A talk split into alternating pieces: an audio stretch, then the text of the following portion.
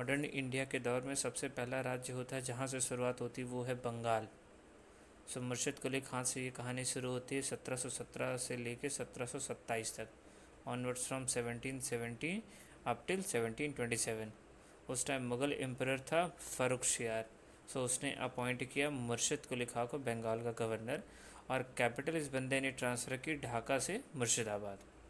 उसके बाद शुजाउद्दीन सरफराज खान आए, उसके बाद आता है मीन अलीवर्दी खान। तो अलीवर्दी खान ने सरफराज का सरफराज को मारा था और इस एवज़ में दो करोड़ का टैक्स मोहम्मद शाह रंगीला जो अब मुग़ल एम्पर है उनको दिया जाता है और, और ये तख्ता पलट को लीगलाइज किया जाता है।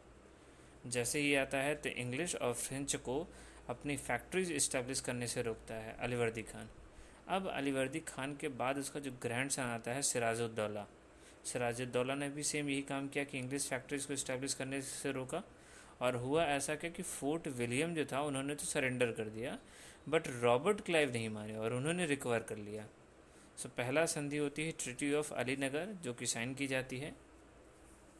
और सिराज इसमें सिराजुद्दौला इसमें एक्सेप्ट कर जाते हैं जब बेसिकली सारी की सारी डिमांड जो वे ब्रिटिशर्स की होती है। उसके बाद युद्ध होता है battle of Plassey twenty third of June 1757 जहाँ पर रॉबर्ट क्लाइव वर्सेस सिराजुद्दौला के बीच में युद्ध होता है और रॉबर्ट क्लाइव जीत जाते हैं।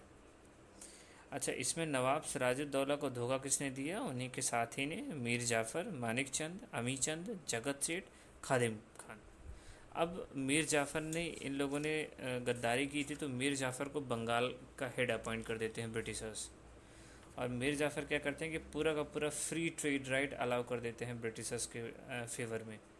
मीर जाफ़र के बाद आता है दौर मीर कासिम का और जहाँ पे उन्होंने थोड़ा एक तो अपोज किया कि फ्री ड्यूटी ट्रेड पास जो ब्रिटिशर्स को मिला था। दूसरा काम इन्होंने किया कि जो ढाका से कैपिटल मुर्शिदाबाद शिफ्ट हुई है, उसको इन्होंने शिफ्ट किया मुंगेर।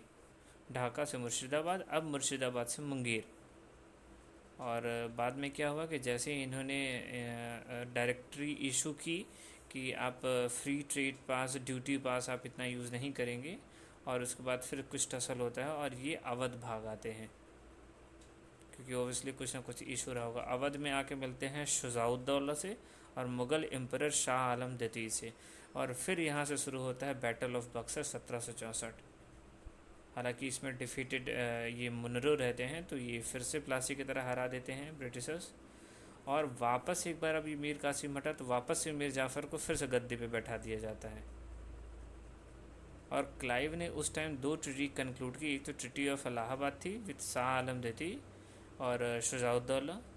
और एक चीज़ आप देखेंगे, इस time dual government of Bengal का सिस्टम आया था, सत्रह सौ पैंसठ में से लेकर सत्रह जहाँ रॉबर्ट क्लाइव ने तो स्टार्ट किया था इसको, जिसमें बोला था कि दीवानी और निजामत राइट जो होंगे, वो हमारे होंगे, बाकी एडमिनिस्ट्रेशन और रेवेन्यू कलेक्शन आपका रहेगा।